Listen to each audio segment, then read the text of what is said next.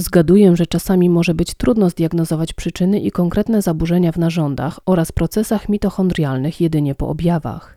Czy używasz badań laboratoryjnych, które są pomocne w diagnozowaniu? Cóż, każdy z nas lubi robić badania, ponieważ myślimy, że zawierają one wszystkie odpowiedzi. W rzeczywistości zawiera je obraz kliniczny pacjenta. To on daje najlepsze wskazówki. Kolejną oznaką zespołu przewlekłego zmęczenia jest to, że pacjenci nie są w stanie ćwiczyć i nie mogą utrzymać swojej wagi. Chcą zwiększyć swoją aktywność, ale nie mają siły i zasobów, żeby na przykład szybciej lub dłużej biegać. Nawet nie mogą podjąć tego wysiłku co dotychczas. Często ich sytuacja może się pogorszyć do tego stopnia, że nie będą mogli pójść pieszo po zakupy. Muszą korzystać z samochodu albo z czyjejś pomocy. Innym bardzo powszechnym objawem jest to, że ludzie popadają w używki i nałogi w celu zamaskowania objawów. Na krótką metę na przykład taki cukier daje nam szybki zastrzyk energii, dlatego bardzo często ludzie po niego sięgają, tak samo jak po kofeinę, alkohol czy papierosy, aby zniwelować nieprzyjemne objawy. Czasami udają się do lekarzy, którzy haniebnie przepisują nawet leki. Wracając do badań, są testy, które możemy zrobić, aby sprawdzić funkcję mitochondriów. Kiedyś mieliśmy je bardzo łatwo dostępne w naszym kraju, niestety obecnie już ich nie ma. Profesor Kernik z Niemiec opracowuje testy funkcji mitochondriów, które są dostępne w laboratoriach i jest to bardzo przydatny punkt wyjścia. Pomiar ich funkcji daje nam obiektywne wyobrażenie i wskazówki, dlaczego mitochondria pracują mniej wydajnie.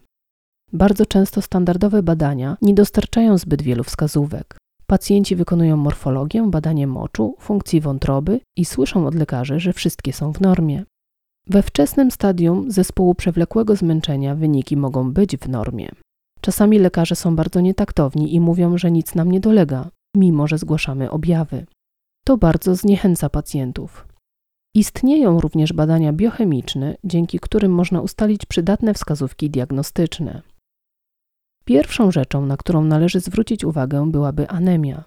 Każdy, kto ma anemię, ma również niski poziom hemoglobiny. Wtedy pojawia się zmęczenie, bo nie możemy dostarczyć tlenu do mitochondriów. Większość lekarzy wykryje i skoryguje anemię. Przykładowo dlatego, że ktoś traci dużo krwi, np. kobiety mające obfite miesiączki albo osoby z zaburzonym wchłanianiem witaminy B12. Kolejnym badaniem jest sprawdzenie poziomu homocysteiny. Nie jest ono co prawda rutynowo ani często wykonywane, jednak homocysteina jest ważnym wskaźnikiem. Zdolność do jej rozkładu określa naszą zdolność do samoleczenia i sprawność cyklu metylacji. Jeśli mamy wysoki poziom homocysteiny, proces metylacji zachodzi mało wydajnie, nie mamy dobrych mechanizmów leczenia i naprawy.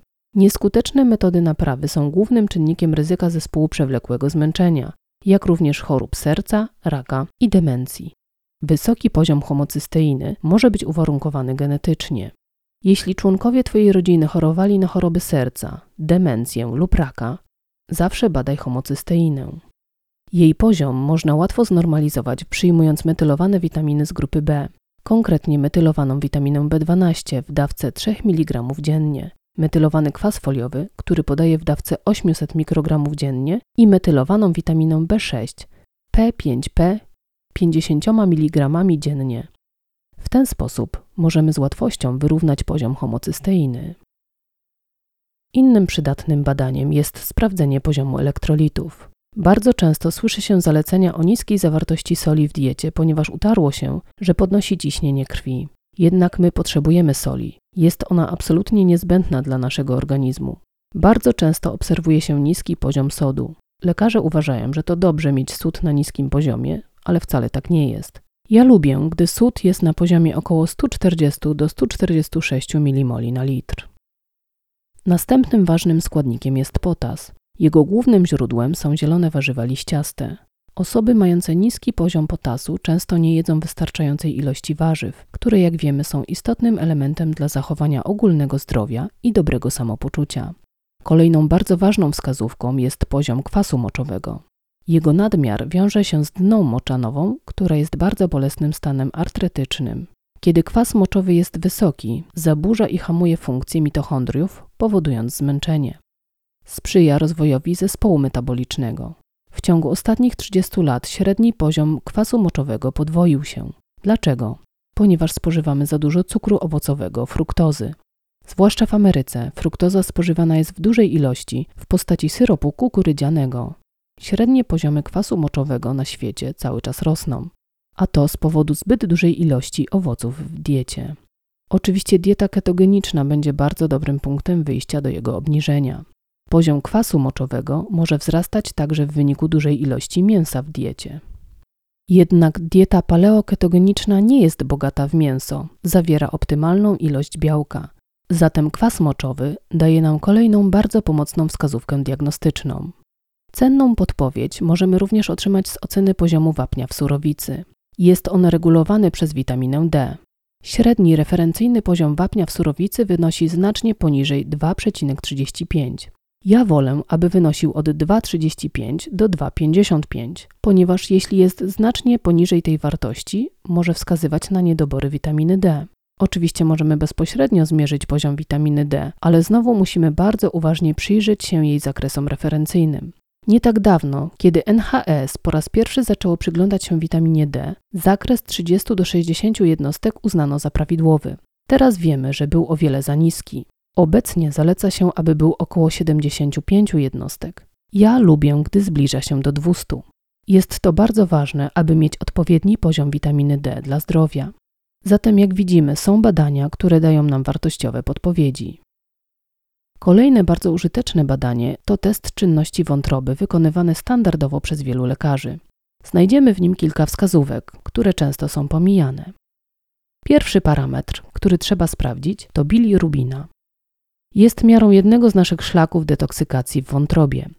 Jeśli masz wysoki poziom bilirubiny, oznacza to, że proces detoksykacji zachodzi u ciebie bardzo wolno. Wtedy organizm nie radzi sobie z codziennymi toksynami z procesów fermentacji w jelitach, chemikaliów, które mogą pochodzić ze środowiska lub czegokolwiek innego. Normalny zakres bilirubiny to mniej niż 19. Ja preferuję widzieć poziom poniżej 12. Szczególną pomocą w procesie detoksykacji jest glutation. To suplement, który często zalecam moim pacjentom w dawce 250 mg dziennie. Zauważyłam, że to dzięki niemu możemy niezawodnie obniżyć poziom bilirubiny. Glutation wspomaga ścieżki detoksykacji organizmu na wiele sposobów, dzięki czemu wątroba może zostać odciążona i wydajniej pracować. Glutation jest numerem jeden i najważniejszym pomocnikiem w detoksykacji wątroby. Kolejną podpowiedzią, jaką możemy uzyskać z badań wątroby, jest przyjrzenie się enzymom. Pierwszy z nich to fosfataza alkaliczna, która jest miarą uszkodzenia wątroby. W naszym kraju poziom powyżej 130 jest uważany za nieprawidłowy. Ja lubię, kiedy jej poziom nie przekracza 80. Najczęstszą przyczyną uszkodzenia wątroby są węglowodany, więc to kolejny powód, aby wprowadzić dietę ketogeniczną. Są jeszcze dwa inne enzymy w wątrobie: aminotransferaza alaninowa i gamma-glutamylotranspeptydaza. Są to bardzo interesujące enzymy detoksykacyjne, ponieważ są indukowalne. Oznacza to, że wątroba może zwiększyć ich produkcję, aby sobie poradzić z toksynami. Kolejny ważny enzym to gamma-GT, który jest wyłączny dla alkoholu. To on pomaga pozbywać się go z organizmu. Oczywiście wszyscy lekarze wiedzą, że społeczeństwo pije za dużo alkoholu. Często używamy go do radzenia sobie ze stresem. Gdy pacjenci mają wysoki poziom gamma-GT, daje to lekarzom wskazówkę, że taka osoba spożywa za dużo alkoholu.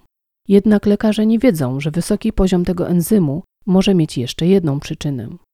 Kiedy w górnym odcinku jelit zachodzą procesy fermentacyjne, obecne w nim drożdże będą fermentowały cukier i produkowały z niego alkohol. To również indukuje enzym wątrobowy gamma-GT. To samo dotyczy enzymu AST. Dlatego lubię, jak poziomy tych wszystkich trzech enzymów są poniżej 20 jednostek. Jednak osiągnięcie tego może być trudne, jeżeli pacjent ma procesy fermentacyjne w jelitach. Również ciężko o dobry wynik, jeżeli pacjent przyjmuje leki, ponieważ muszą one zostać rozłożone przez wątrobę, dodatkowo ją obciążając i podnosząc te wskaźniki. Oczywiście mogę dodać jeszcze badania tarczycy. Są one pomocne wtedy, kiedy umiemy je prawidłowo interpretować. Lubię patrzeć na rzeczywiste poziomy hormonów tarczycy we krwi. Typowy zakres referencyjny dla hormonów tarczycy we krwi wynosiłby przykład od 12 do 22 pikomola na litr.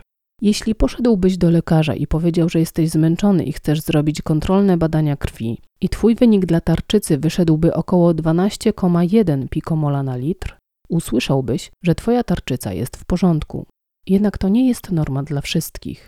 Każdy ma swój indywidualny zakres normy, który dla niektórych osób może wynosić od 18 do 22, a dla innych może to być 13 do 15. Profesor Sir Anthony Toft, który napisał przewodnik Brytyjskiego Stowarzyszenia Medycznego dotyczący leczenia niedoczynności tarczycy, stwierdza, że niektórzy ludzie nie czują się dobrze, dopóki nie osiągną poziomu 28 do 30 pikomola na litr.